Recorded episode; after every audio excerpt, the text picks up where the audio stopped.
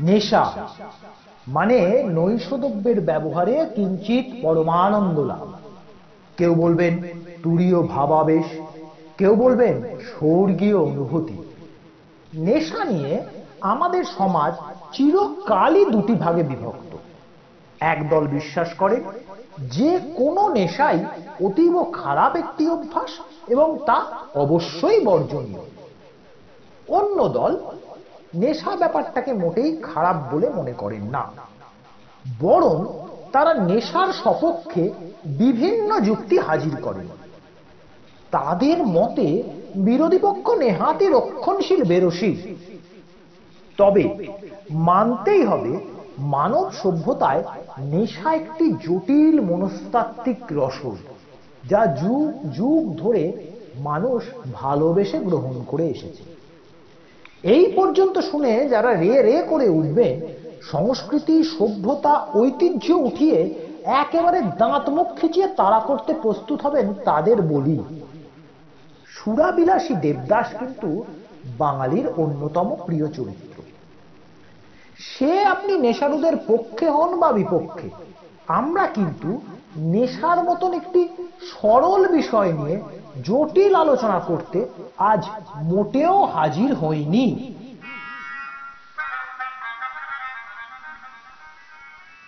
আমার দুই বন্ধু একবার প্রবল তর্ক জুড়েছিল। নেশা করে কিঞ্চিত তালমাটাল বা মাতলামি করা নেশার দোষ নাকি ওই নেশা করা ব্যক্তির একটি বিশেষ গুণ। কিছুক্ষণ তর্কের পর দেখা গেল তারা গলা জোরে জুড়ি করে গান গাইতে গাইতে বাড়ি ফিরছে কারণ আশা করি বলার অপেক্ষা রাখে না। ভয়েস অফ স্টোরি চ্যানেলে আপনারা শুনছেন লেখক তারাপদ রায়ের মাতাল সমগ্র থেকে নেওয়া গল্প, নৈশ কাহিনী। মূল গল্পে যাওয়ার আগে একটি অনুগল্প আপনাদের শোনাতে চাই। অবশ্যই গল্পের কেন্দ্রে রয়েছে মাতালরা। বলা ভালো সুরা রসিকেরা গল্পটির নাম মত্ত। একটি মামলার প্রয়োজনে জেলা শহরে যেতে হয়েছিল। যথারীতি জেলা আদালতের উঠানে এবং গেটের পাশে অনেকগুলি ভাতের হোটেল, পান, সিগারেট এবং মিষ্টির দোকান। এরই মধ্যে সবচেয়ে বড় মিষ্টির দোকানটায় গিয়ে দোকানের মালিককে জিজ্ঞেস করলাম আচ্ছা এখানে সবচেয়ে বড় উকিলকে আমি বাইরে থেকে এসেছি।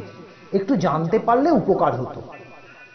আমার জিজ্ঞাসা শুনে প্রবীণ মিষ্টান্ন বিক্রেতা কি যেন একটু ভেবে তারপর বললেন, সবচেয়ে ভালো উকিল? আমি বললাম হ্যাঁ আমার একটা মামলার ব্যাপারে বিশেষ দরকার। সবচেয়ে ভালো উকিল হলেন বলাই বাবু আমাদের জেলার মধ্যে। তারপর ভদ্রলোক কিঞ্চিত ইতস্তত করে বললেন, অবশ্য তিনি যদি মাতাল অবস্থায় না থাকেন, আমি একটু চিন্তিত হলাম। মাতাল উকিল, উকিলের আগে মাতাল বিশেষণটা খুব একটা ভালো ঠেকছে না। সুতরাং আবার জিজ্ঞেস করলাম, দু নম্বর ভালো উকিলকে? মিষ্টান্ন ব্যবসায়ী বললেন, দু নম্বর ভালো উকিল হলেন ওই বলাই বাবু তিনি যখন মত্ত অবস্থায় থাকেন বলা বাহুল্য। এই ধাঁধা আমার পছন্দ হয়নি। আমি উকিলের অন্য খোঁজ করেছিলাম। এই উকিল বাবু আদালতে মদ খেয়ে আসেন। তাকে যদি প্রশ্ন করা হয়, আপনি এত মদ খান কেন?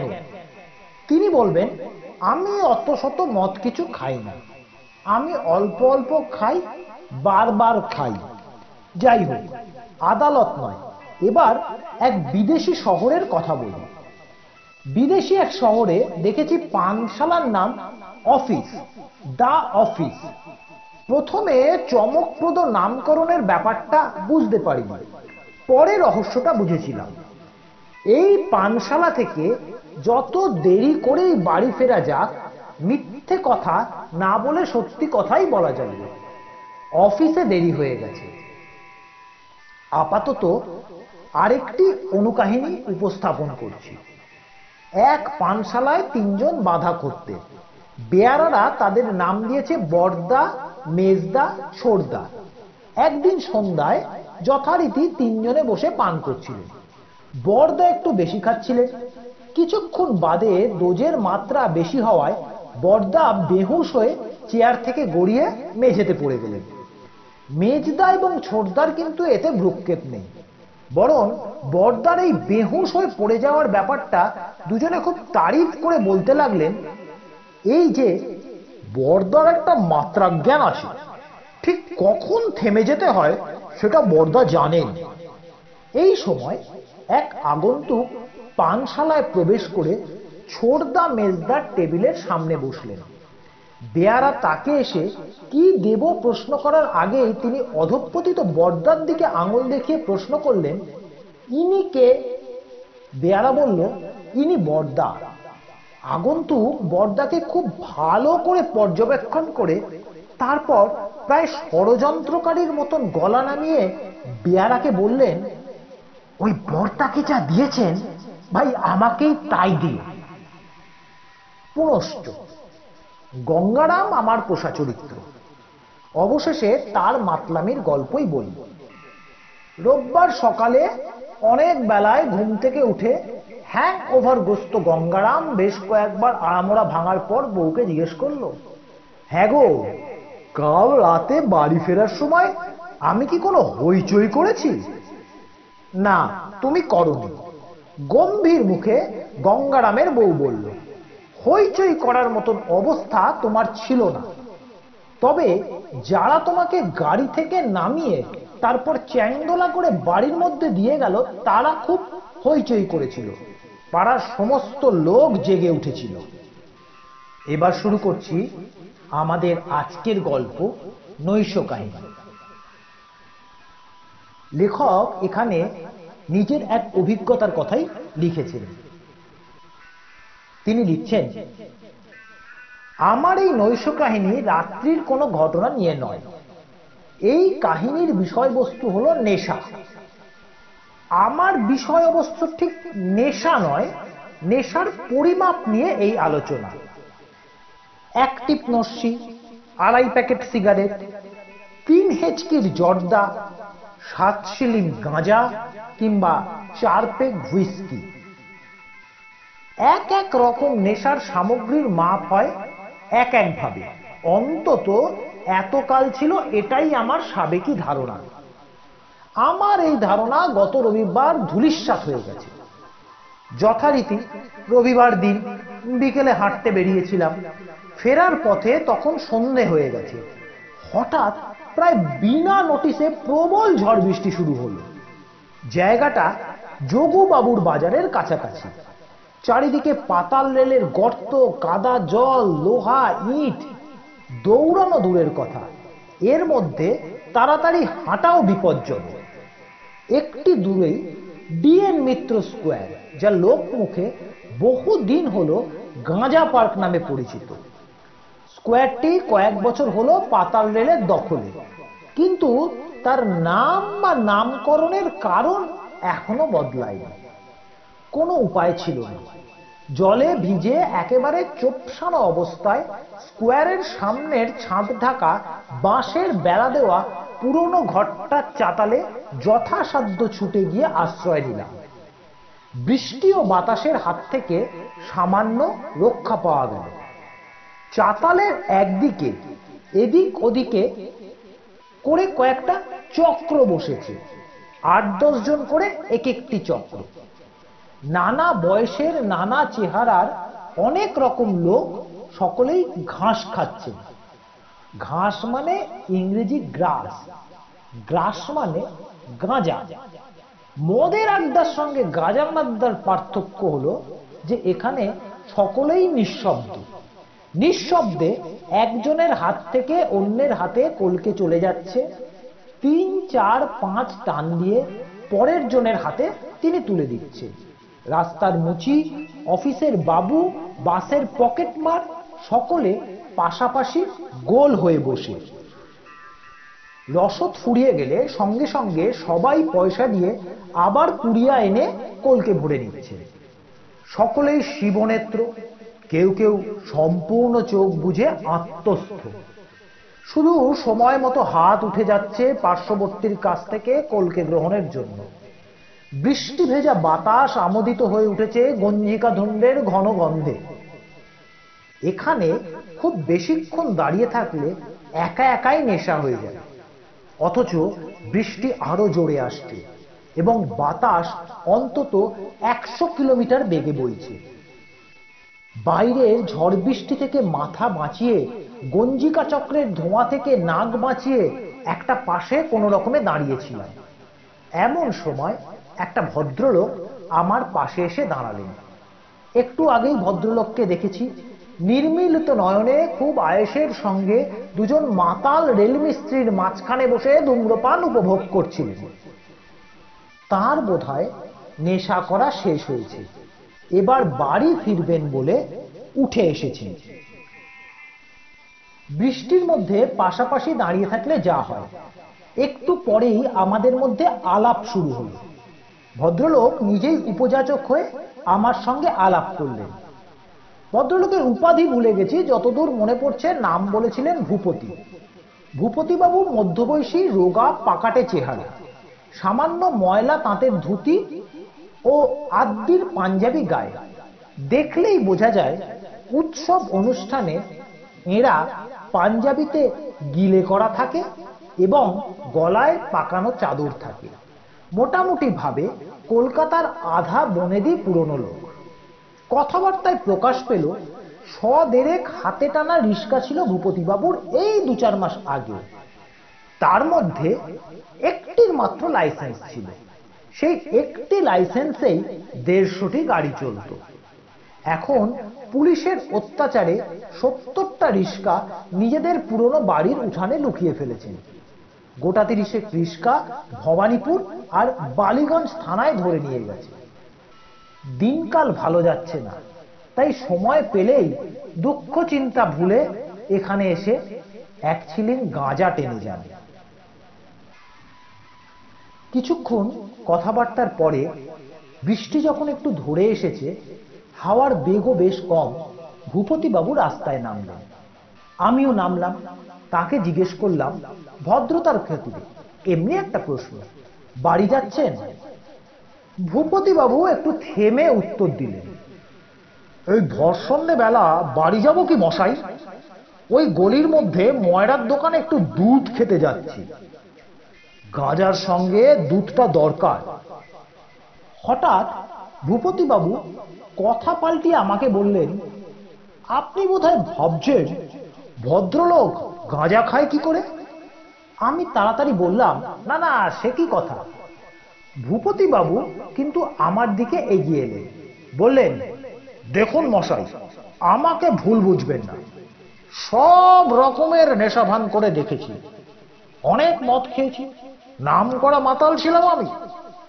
আমি এই ভবানীপুরের ডাক সাইডে মাতালরা আমাকে দেখলে লুকিয়ে পড়তো। কিন্তু গাঁজা, গাঁজার সঙ্গে কারুর তুলনা হয় না। ভর সন্ধ্যায় বৃষ্টির মধ্যে গেঁজেলের পাল্লা থেকে রক্ষা পাওয়ার জন্য ভদ্রতা শুধু কি একটা মৃদু আপত্তি জানিয়ে আমি কেটে পড়ার চেষ্টা করেছিলাম। কিন্তু ভূপতিবাবু ছাড়বার পাত্র নন, তিনি আমাকে চেপে ধরলেন। সত্যি সত্যি আমার হাত ধরে দাঁড়িয়ে পড়লেন। কোন নেশা বড়, কোন নেশা ছোট, এ নিয়ে যার যা ইচ্ছা বলে। কিন্তু এই বিষয়ে আমি বিস্তর চিন্তা করেছি। মনে মনে অনেক গবেষণা করেছি। অবশেষে একটা বৈজ্ঞানিক হিসেব বের করেছি, আর সেই হিসেবে গাঁজাই সর্বোত্তম। আপনার এই বৈজ্ঞানিক হিসেবটা কীরকম? বিন্দুমাত্র দ্বিধা না করে ভূপতিবাবু বললেন আরে মশাই, নেশা মাপতে হবে আঙুল দিয়ে। আঙুল দিয়ে আমি একটু বিস্মিত হলাম। তারপর একটু ভেবে নিয়ে বললাম হ্যাঁ মদ কিংবা সিদ্ধির শরবত আঙুল দিয়ে মাপা যেতে পারে। মদের বেলায় দু আঙুলে এক পেগ, তিন আঙুলে দেড় পেগ, এরম হিসাব হতে পারে। আমার কথা শেষ করতে দিলেন না ভূপতিবাবু। উত্তেজিত হয়ে বললেন, থামন তো, খালি মদ আর মদ। আপনারা ফর্সা জামা কাপড়ওয়ালা লোকেরা খালি মদের কথা বলুন। মদ তো পাঁচ আঙুলের নেশা। আমি আকাশের দিকে তাকিয়ে বললুম, পাঁচ আঙুলের নেশা আবার কি? অসত্য তলার নেশা, বুঝতে পারছেন না?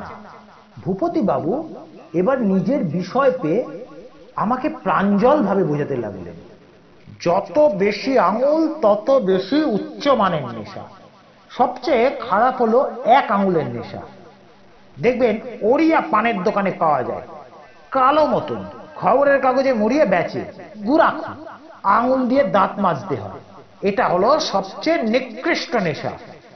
একটু থেমে ভূপতিবাবু বললেন, এর চেয়ে খারাপ পেশা অবশ্য চা, মাত্র আধ আঙুলের ব্যাপার। একটা আঙুল অর্ধেক করে পেয়ালার হাতলে ঢুকিয়ে দিলেই হলো। তবে চা ঠিক নেশা নয়। বলে ভূপতিবাবু আমার দিকে তাকিয়ে একটি শুকনো হাসি হাসলেন। বোধহয় ওর সন্দেহ হচ্ছিল, আমি খুব চাখোর, ওর বিশ্লেষণে দুঃখিত হতে পারি। কিন্তু তিনি আর আমাকে কিছু বলার সুযোগ না দিয়ে ব্যাখ্যা করে যেতে লাগলেন। এরপরেই আসে নস্যি, দু আঙুলের নেশা।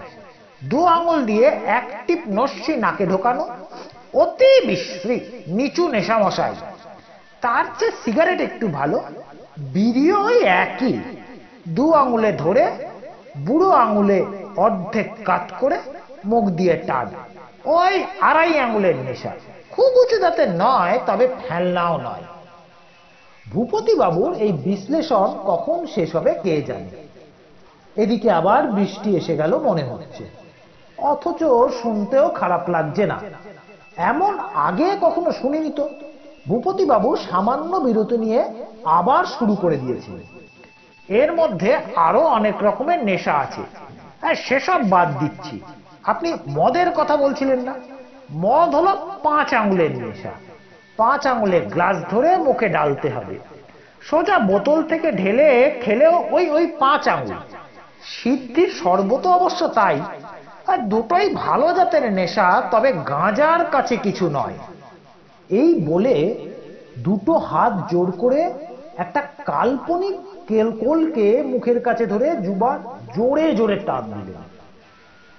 একেবারে পুরো দশ আঙুলের নেশা। দু হাতের দশ আঙুলে কোলকে ধরতে হবে। এর চেয়ে বড় নেশা হয় না। বৃষ্টি প্রায় এসে গেল। চলে আসছিলাম। ভূপতি বাবু হাতের মুঠোটা দিয়ে আমার কবজিটা শক্ত করে ধরে বললেন, শেষ কথাটা শুনে যান। কুড়ি আঙুলের নেশা, সে ওই গাঁজাই। কাটিহারের মেলায় গেলে দেখবেন অসত্য তলায় দারুণ ভিড়। ছিলিম মহারাজ গাঁজা খাচ্ছেন। দুই হাতে এক কোলকে, দুই পায়ে আর এক কোলকে। দুই হাত, দুই পা দিয়ে দুই কোলকে এসে গেছে মুখে। বৃশ্চিক আসনে গঞ্জি পাশে বহন করছেন ছিলিম মহারাজ। দুই কলকে দিয়ে গল গল করে ধোয়া বেরোচ্ছে। এতক্ষণে প্রচণ্ড বৃষ্টি এসে গেছে। ভূপতি বাবুর হাতে এক ঝাঁকুনি দিয়ে কোনো রকমে ছাড়িয়ে নিয়ে ভিজতে ভিজতে বাড়ির দিকে